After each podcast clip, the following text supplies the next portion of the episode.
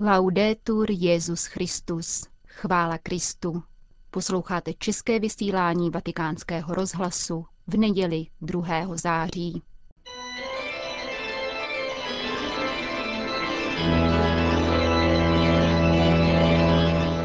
Církev a svět. Náš nedělní komentář. Připravila a hovoří Johana Bronková.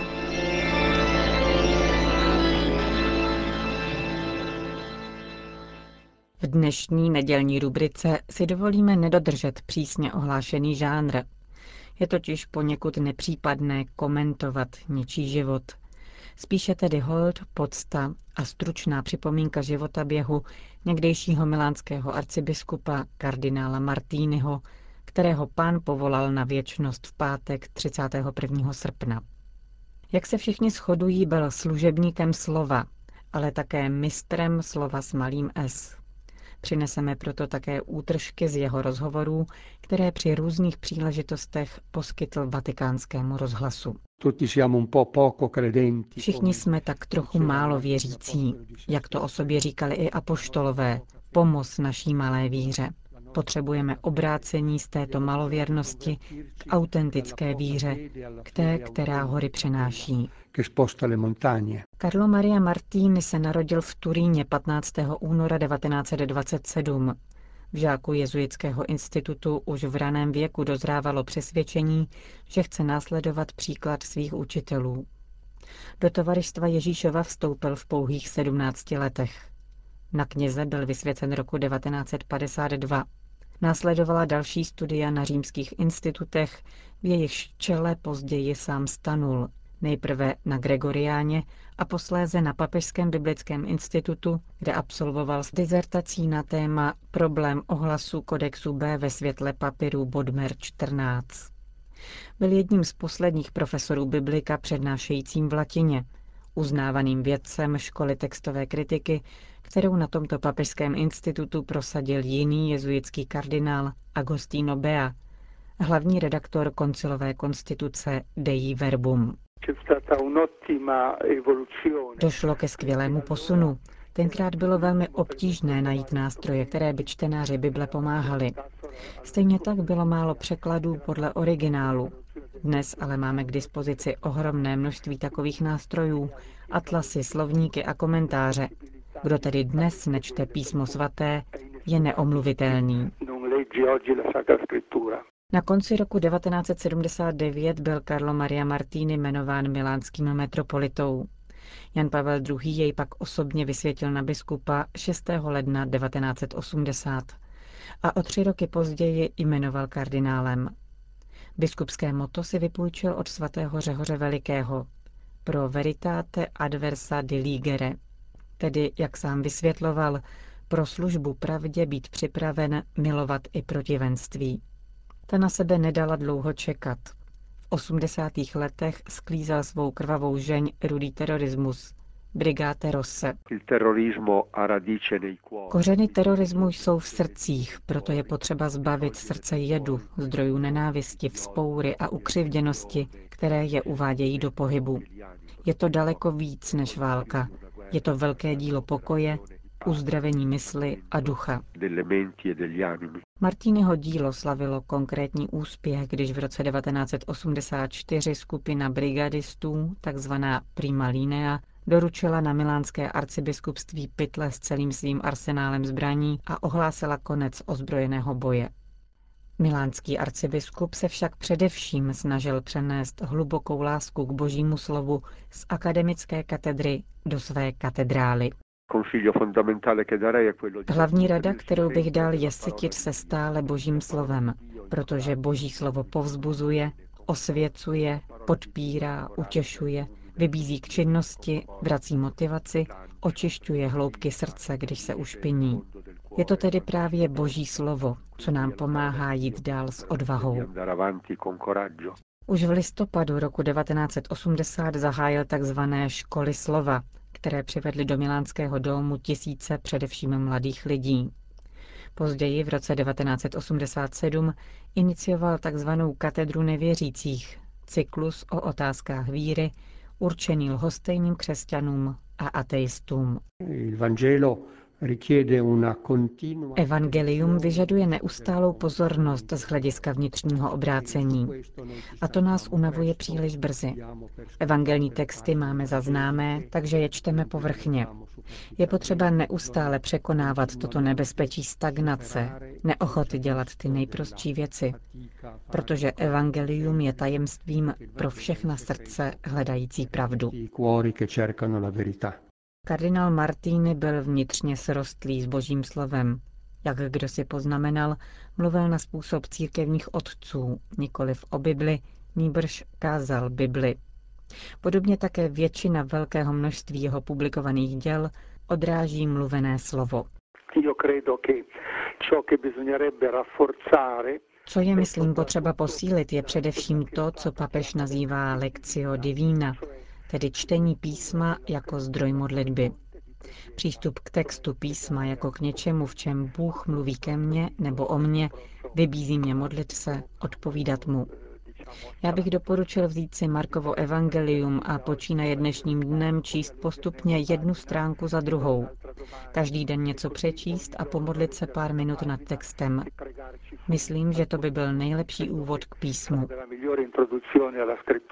Na jedné straně střízlivý intelektuál, precizně zkoumající historicitu textů, jako jediný katolík byl členem vědecké ekipy, která připravila Greek New Testament, kritický text, z něhož vycházejí překlady do národních jazyků.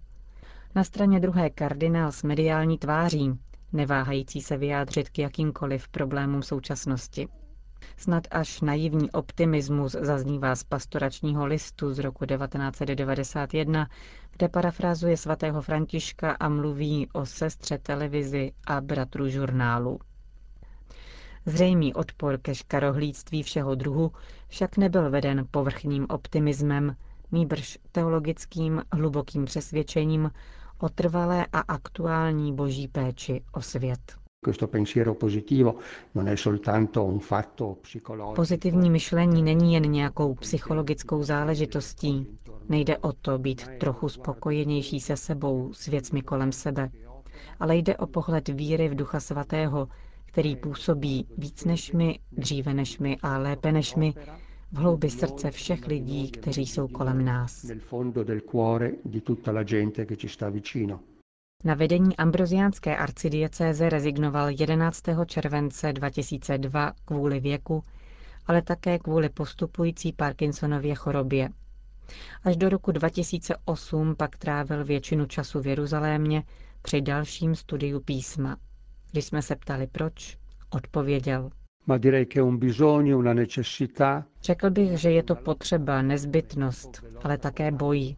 Podobně jako když Jákob bojoval s andělem. Protože boží slovo nás vždycky převyšuje.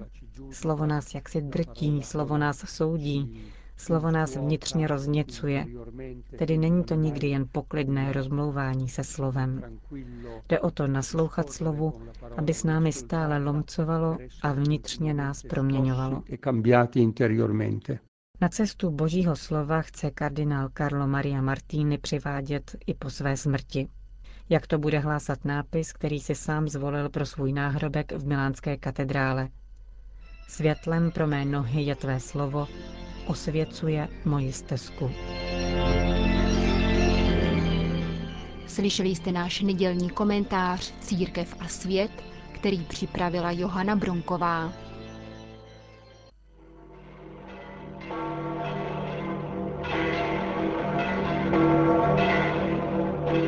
Benedikt XVI. dnes v poledne oslovil poutníky, kteří se schromáždili na nádvoří papežské rezidence v Castel Gandolfu ke společné mariánské modlitbě Anděl Páně. Cari fratelli e sorelle, Drazí bratři a sestry, v liturgii slova dnešní neděle se objevuje téma božího zákona a jeho přikázání. Je to zásadní prvek židovského náboženství, avšak rovněž křesťanství, ve kterém tento zákon nalézá své plné dovršení v lásce. Boží zákon je pánovo slovo, které člověka řídí při jeho životní pouti, dává mu výjít z otroctví egoismu a vyvádí jej na území pravé svobody a života. V Bibli tudíž zákon není nahlížen jako břemeno a tíživé omezení, nýbrž jako nejcennější hospodinův dar, dosvědčující jeho otcovskou lásku, jeho vůli být na blízku svému lidu, stát se jeho spojencem a psát s ním společný příběh lásky. Zbožný Izraelita se modlí těmito slovy.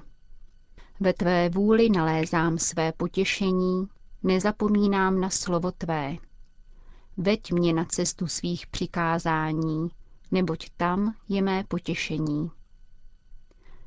Ve starém zákoně Mojžíš božím jménem tlumočí lidu v zákon. Po dlouhé cestě pouští na Prahu zaslíbené země provolává. Nyní, Izraeli, poslouchej nařízení a ustanovení, která vás učím zachovávat, abyste žili a šli obsadit zemi, kterou vám chce dát hospodin, Bůh vašich otců.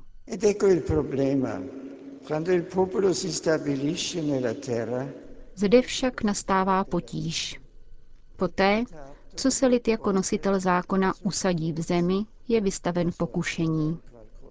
Chtěl by svou bezpečnost a radost vložit do čehosi jiného než božího slova. Do pozemských statků a moci, do jiných božstev, která jsou ve skutečnosti idoly a marností. Boží zákon sice zůstává, avšak není nejdůležitější položkou života a jeho pravidlem, nýbrž jakýmsi vnějším pláštíkem. Stává se pouhou fasádou života kráčejícího po jiných cestách a řídícího se jinými pravidly a zájmy, které se vyznačují individuálním či skupinovým sobectvím. Náboženství tak ztrácí svůj smysl, který spočívá v naslouchání Bohu a plnění jeho vůle. Toto je skutečná pravda našeho bytí, umožňující nám dobrý život v pravé svobodě. Pozbydeli náboženství této ryzosti, omezí se na výkon druhotných zvyklostí, které spíše člověka uspokojí v jeho potřebě mít to u Boha v pořádku. To je však pro každé náboženství vážné riziko. Ježíš se s ním setkal ve své době, avšak na neštěstí se může vyskytnout i v křesťanství. Proto dnešní Ježíšova slova, kterými se v Evangeliu obrací k farizeům a učitelům zákona, mají přimět k zamyšlení také nás. Ježíš přejímá slova proroka Izajáše. Tento lid mě uctívá rty, ale jejich srdce je daleko ode mě. Nadarmo mě však uctívají, když učí naukám, které jsou lidskými ustanoveními. A uzavírá. Opustili jste přikázání boží a držíte se podání lidského. Také apoštol Jakub ve svém listě varuje před nebezpečím falešné zbožnosti. To slovo však musíte uvádět ve skutek, a ne, abyste ho jenom poslouchali. To byste klamali sami sebe. Kéž nám Pana Maria, ke které se nyní obrátíme v modlitbě, napomůže naslouchat s upřímným a otevřeným srdcem Božímu slovu, aby mohlo každý den vést naše myšlenky, volby a skutky. Po společné modlitbě svatý otec všem přítomným udělil své apoštolské požehnání. Sit nomen Domini benedictum. Ex nunc in seculum. Adiutorium nostrum in nomine Domini. Benedicat vos omnipotens Deus, Pater et Filius et Spiritus Sanctus. Končíme české vysílání vatikánského rozhlasu. Chvála Kristu, laudetur Jezus Christus.